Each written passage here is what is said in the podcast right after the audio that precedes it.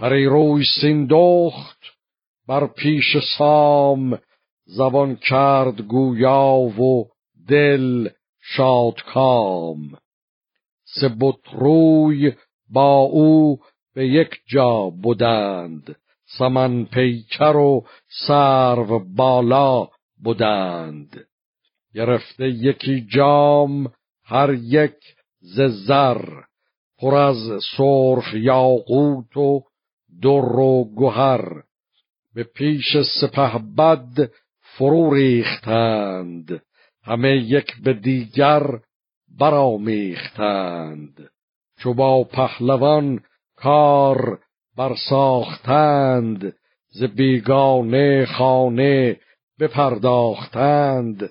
چنین گفت سیندخت با پهلوان که با رای تو پیر گردد جوان بزرگان ز تو دانش آموختند.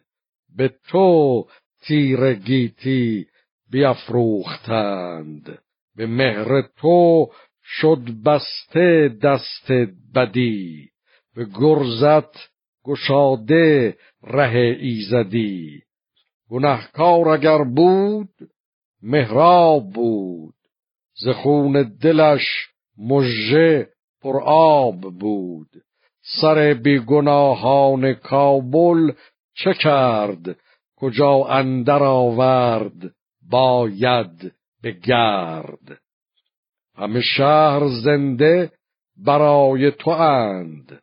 پرستنده خاک پای تو اند. از آن ترس کو هوش و زور آفرید. درخشنده ناهید و هور آفرید. نیاید چنین کارش از تو پسند. میان را به خون برهمن مبند. به دو سام یل گفت با من بگوی. هر چت بپرسم بهانه مجوی.